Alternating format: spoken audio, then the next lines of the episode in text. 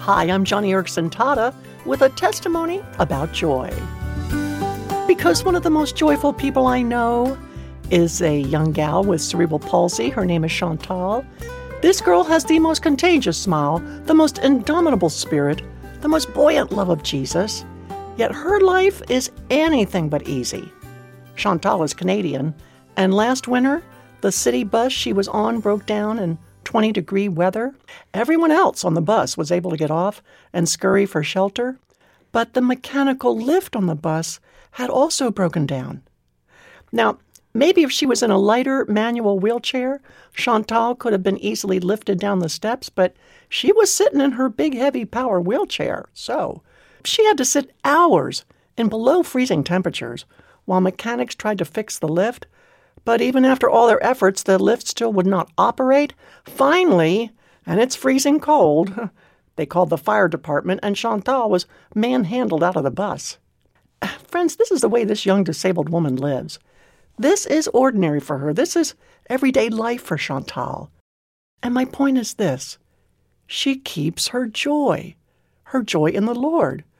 Her smiles are hard fought for and hard won, and that makes them all the more believable and all the more real.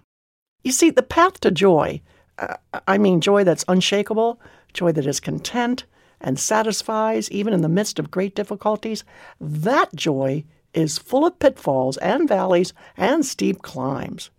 But hey, we're not alone in that journey. That's the way it was for Jesus. Hebrews chapter 12 says, let us fix our eyes on Jesus, the author and perfecter of our faith, who, for the joy set before him, endured the cross.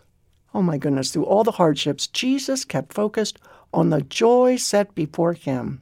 He was able to endure his cross because he kept in mind the joy of reunion with his Father, the joy of triumph over sin, the joy of all his divine rights finally restored to him, and perhaps most wonderful of all, the joy of being eternally surrounded by the very people for whom he bled and died. This is why Jesus Christ was able to endure the cross and scorn its shame, all for joy. And it is very much the same for you and me and Chantal. Friend, God shares his joy on his terms, and those terms call for you to, in some measure, suffer as his son suffered when he walked on earth.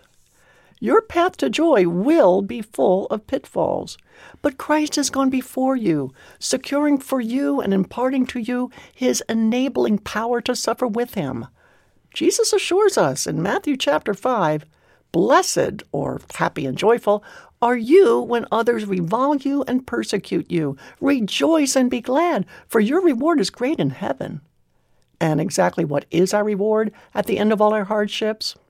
Our reward will be to enjoy God with the same joy that Jesus has in his Father. Oh, happy day! you know, we Christians have no reason to be miserable, no reason to be pessimistic. There is no room for gloom and doom when you are a follower of Jesus Christ. If your heart is troubled today by pessimism or doubts, remember the truth contained in Hebrews chapter 12, especially the part where it says, Consider him who endured, that is Jesus, so that you will not grow weary and lose heart. That's the secret to finding joy.